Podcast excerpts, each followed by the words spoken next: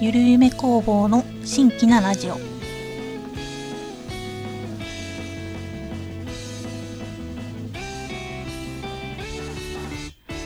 どうも、はじめましての方ははじめまして、そうでない方はこんにちは、こんばんは、おはようございます。ゆるゆめ工房の新規なラジオ、パーソナリティのゆるゆめ工房のゆるゆめぽんです。はい、ツッコミが終わりました。少し落ち着いてきましたが、皆さんはいかがお過ごしだったでしょうか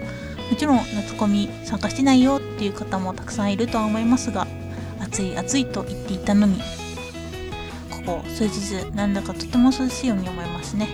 しかし今台風19号と20号が来ているようですがそれがね過ぎた25日頃から1週間くらいまたね気温が高くなるそうです。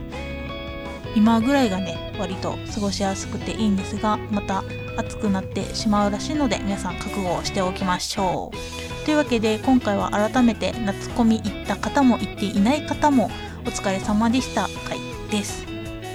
夏コミの思い出を振り返りつつラジオを進めていこうと思います。それでは新規なラジオを始めていきましょう。最初のコーナーはこちら。ちょいと気になるモノコさん。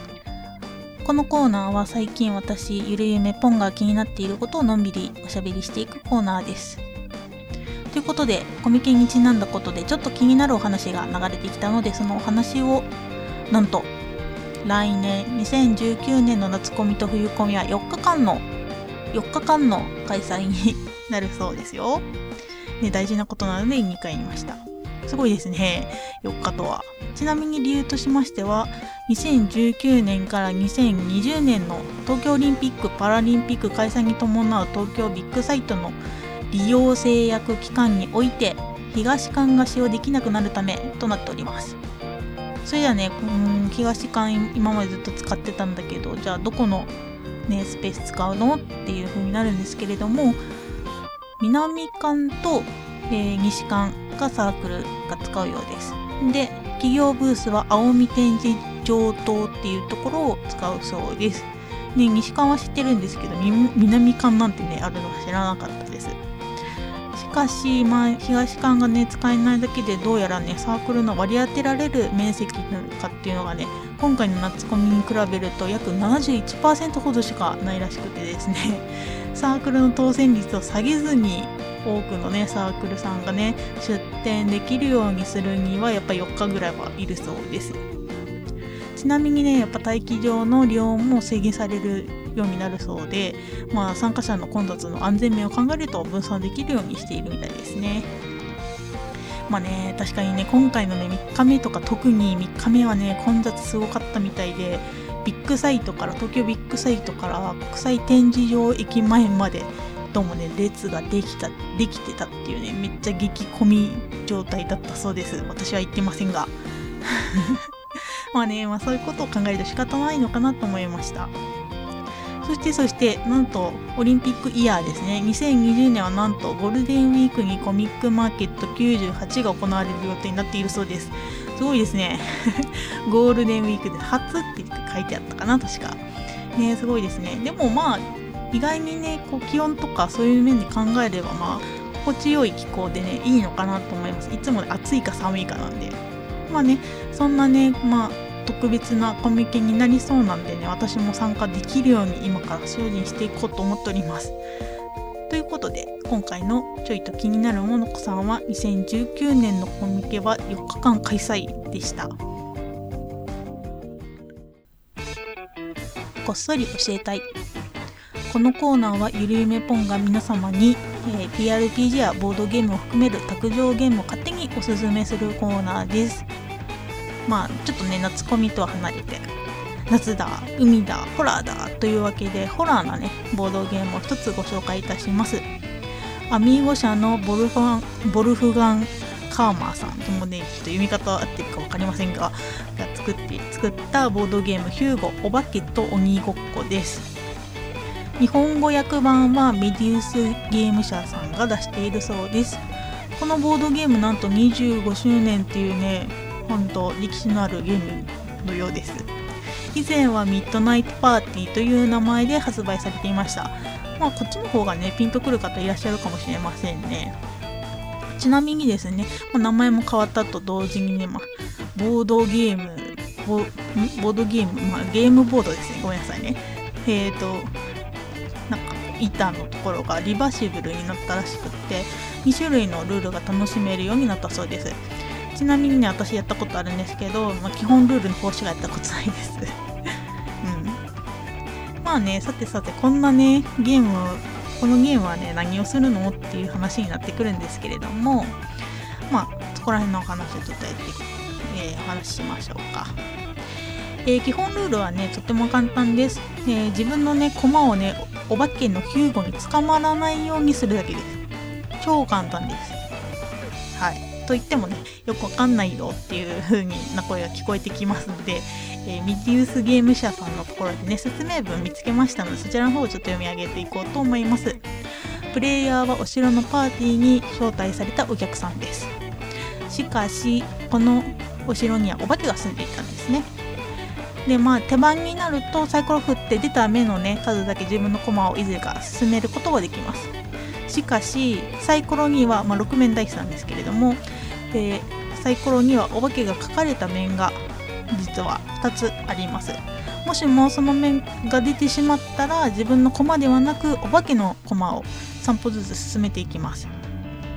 お化けはねこう地下室一番奥にいるんですけれどもだんだんお客さんがねいるところに階段がこうあるんですけどそこにどんどんだんだん登っていきます。でまあねお化けが出てきたらお客さんは大騒ぎです。もうびっくりしますよね お化け出てきたら。まあねこのねまあお化けに捕まってしまうと地下室に止められる閉じ込められてしまうっていうのがあるんでやっぱ大騒ぎです。お化けのね駒に追いつかれるか追い抜かれた駒は、えー、地下室に配置されます。最初に捕まった駒から順にマイナス点が書かれた場所に置かれていきます。早く捕まれば捕まるほど大きなマイナス点になります。お化けが現れたら客たちは逃げるだけではなく周りにある部屋に逃げ込むことができます。ただし逃げ込んだお客さんはお化けに捕まらないように部屋に鍵をかけてかけてしまうためそれぞれの部屋には1つの駒しか入れません。空いている部屋を見つけて逃げ込むようにします。全ての駒が部屋に逃げ込むか捕まってしまったらゲームは終了です。マイナス点が少ない人の勝ちです。ということでね。実際にもさっきも言ったんですけど遊んだことのあるボードゲームなんですけれどもさすが年20年以上出しているゲームだけあってめっちゃ盛り上がりました。やっぱりね追いかけられる恐怖っていうのはホラーにつきものだと思うんですよ。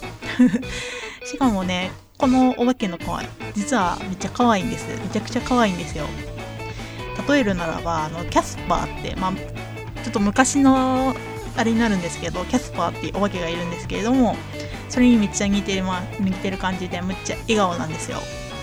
でそんな可愛い駒なのにそんな可愛い駒なのに全然怖くないのに追いかけられると分かった瞬間にめっちゃ怖くなるんですよ。ねなんか貞子とかねかや子とかにね追いかけられるのと同じくらいめっちゃ怖いです。ちなみにね逃げ込める部屋も実はお化けのいる部屋もあってそこに入るとマイナス点になったりします。そんでそんでそんで先ほど追加ルール変更ルールあるよって言ったんですけど大きな変更点は3つあるそうで追加ルールの方ですね、えー、他のプレイヤーのコマがいる部屋でもサイコロの目がぴったりなら入ることができます。その代わり元いたコマはその部屋にいたコマは廊下に追い出されます。最悪ですね。なんでコマが全て捕まったり部屋に逃げ込めたとしてもゲームをゲームが終了することは実はなくって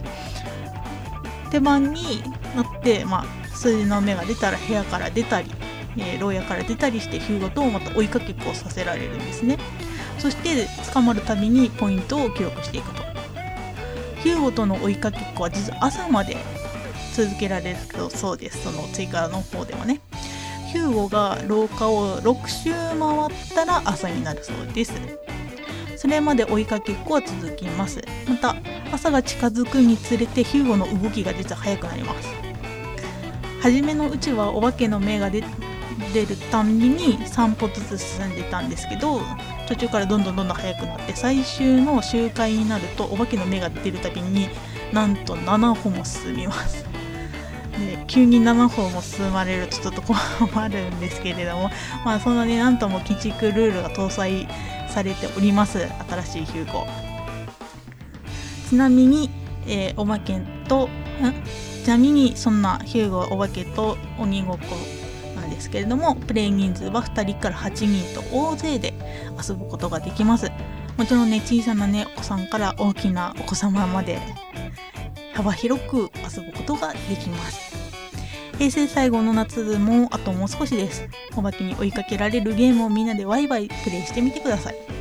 いつものように詳細はブログにて URL を載せておきますので気になる方はそちらをご覧ください。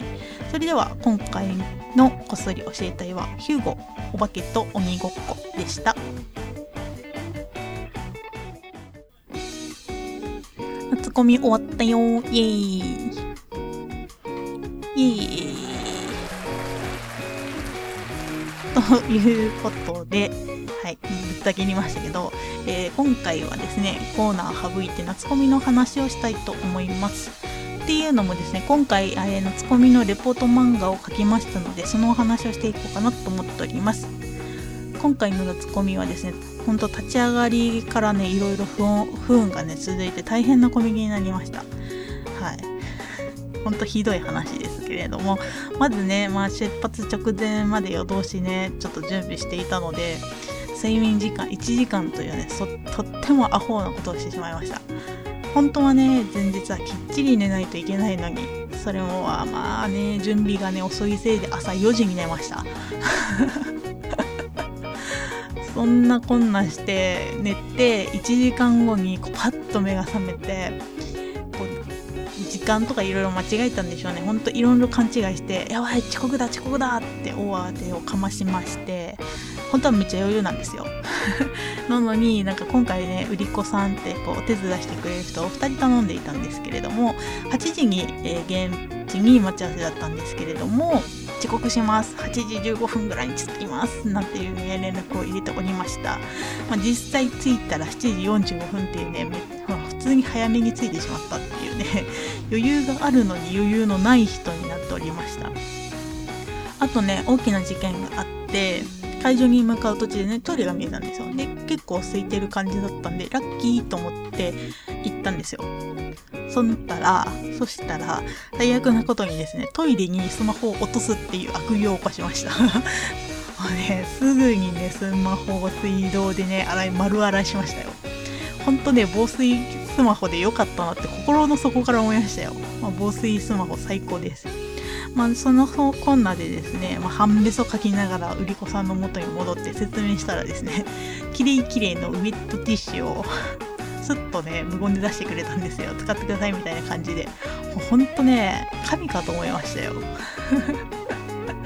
もうなんかタオルとかも別の売り子さんタオルとかも貸してくれて本当にね有能すぎてねほんと自分のねアホなのがね露呈してしまいました今回。はい。まあそんなこんなんあってまあねもうそんなことなったんでもうコミケのねこう、ま、間がねこう暇な時とかもう断るごとに吹きまくってましたスマホを。もうアライグマのごとく。そしてねもうほんとねこれだけは皆様に言いたいのがトイレに行く時だけはスマホを落とさないようにほんと気をつけてください。もうね何が嫌で気気持ちがもうね立ち直れなくなっちゃうから本当に皆さん気をつけてください。まあねそんなねちょっと大ごとをした後で、まあ、会場入りして自分のスペースについて、まあ、準備をしていたんですけれどこれまたね自分のね名刺を持ってくるの忘れてたんですよ。イベントが始まる前にいつもねお世話になっているねサークルさん他のサークルさんとかに行って挨拶をねしてるんですよ。その差し入れと名刺を持って「あ今日はお願いします」っていう感じで持ってってたんですよ。で差し入れは持ってってたんですけどあの名刺を忘れたんです忘れた。もう最悪ですよ もうね一人あわあわしておりましたでねやっぱその名刺っていうのはその挨拶回りだけではなくってその買ってくれた人とか興味を持ってくれた人に名前を覚えてもらおうと思っていつも渡してたんですよ。なんか買ったものとかの中に入れて渡してたんですね。なので今回それができなかったのが非常に心残りというかもう不覚でございました。でねもうこのこの時に今回のコミケはちょっとやばいなって自分のねスペースに人来ないんじゃないかなって思うレベルでちょっと落ち込んでたんですよでもまあいざ始まってみるとですね、まあ、いろんな方がスペースに遊びに来ていただきましたほんとねもう嬉しかったのがですねもう前回も来たんですけどまた来ましたっていう方が結構ねいらっしゃったんで本当にね嬉しかったしありがたかったです。まあイベントがねほんと終わる頃にねそんな朝のね糞はね忘れておりました。まあスマホは吹いてましたけど。ね本当会場はねとっても暑かったんですよ。本当ねもうむむわっとした暑さだったんですけどまあそれ以上にね気持ちがとってもね熱くなるコミケになりました。んで、まあ、反省点としては今回ね海外の方もいらっしゃったんですけれどもダイスタワーとコマの説明がこううまくね英語で説明できませんでしてもうすごいアホですよ。なんかダイス持ってダイスここイン!みたいな感じでもうほぼほぼ日本語みたいな感じ。もう本当にアホなことずっと言ってました。もうなんかもう聞いてくれ一生懸命聞いてくれてたのにだからちょっとカーンみたいな感じになってて本当ね恥ずかしかったですね。もう英語とか本当全然ね勉強してこなかったんで本当ねここに来て弊害が起こるとは思いませんでした。冬込みではねもう簡単な英語が喋れるようになるようにね少し勉強していこうかなと思いましたよ。本当まあ私のね夏コミはこんな感じでねもう波乱万丈で終わったんですけれどもこれねまたあのブログの方に漫画の方をね載せておきますので見たいなってどんなアホな感じで書いてんのっていうのを見たい方はね是非ねあのブログの方で確認していただければと思います。まあ勢いとノリで書いた漫画です。ちなみに、えーと、冬コミの申し込みは済ませていたの済ませましたのでよかればねまたそちらの方お知らせいたします。はいラストです。今回の放送はいかがだったでしょうか？毎回ね滑舌が悪くカミカミですが最後まで聞いていただけたなら嬉しいです。今回ねご紹介したものはまたねいつものごとくブログの方で、えー、関連 URL を載せておきますのでよかったらそちらの方もチェックしてください。そしてね今回実はですね期間限定でネットショップ開設いたしました。今回の夏コミで販布したものを、えー、通販できるようにしております。ちなみにね期間限定ってことなんで8月31日までとなっております。ご興味のある方は是非この機会にねごご活用していただければと思います。ちなみに URL をブログと Twitter の方に載せておきます。TwitterID はアットマーク YURUYUME